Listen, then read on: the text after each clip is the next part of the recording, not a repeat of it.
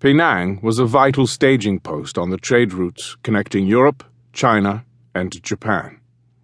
A melting pot of different cultures that had been a British colony since 1867.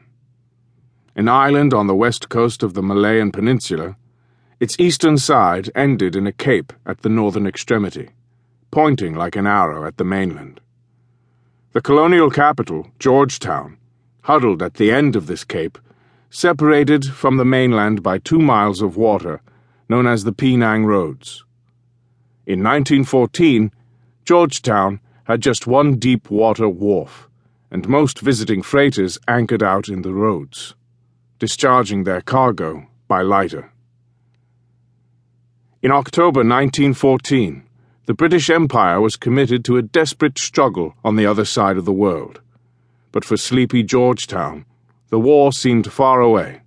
So far, in fact, that no British warships were present on the morning of the 28th of October. The day war came to Penang. The settlement and the merchant ships at anchor in the harbour were instead guarded by a scattering of elderly French torpedo boat destroyers, TBDs and the Russian light cruiser Zhemchug. Defensive precautions were almost non existent, with the harbour lights on and many of the ships brightly lit. At around 0200 hours, a weather beaten warship approached the harbour from the northwest. Barely visible in the moonlight, white ensign flying as she steamed confidently down the Straits of Malacca at a steady 11 knots. She was apparently a four funneled Royal Navy cruiser, although the mystery captain's decision to steam his ship in circles outside the harbour until the bright tropical moon had set might perhaps have aroused suspicion had anyone been awake to see it. But no one saw her arrive. Finally, in the grey dawn, the warship turned again and entered the roads. To starboard, the lights of Georgetown sparkled with the bulk of the old citadel, Fort Cornwallis, looming at the end of the cape. Fishing boats slid past without incident, as did an anchored cargo ship, waiting for dawn before entering the harbour. Just before 0400, the Georgetown pilot boat appeared unexpectedly alongside, but nobody on board it noticed anything suspicious.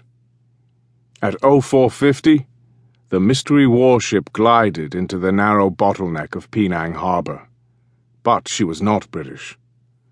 Rather than preparing for a relaxed entry into a friendly harbour, her crew were rushing to action stations, at the same time hauling down the white ensign.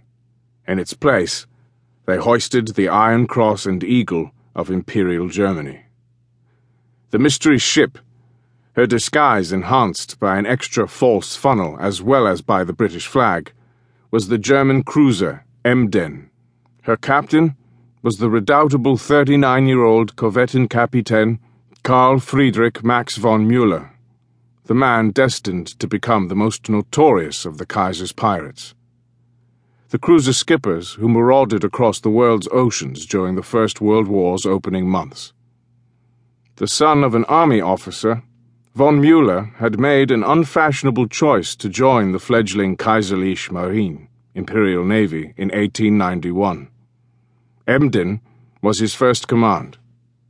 No self publicist, von Müller was a reserved but popular commanding officer, for whom the monotony of peacetime naval routine had offered little opportunity to shine. Only the outbreak of war had allowed him to really demonstrate his qualities.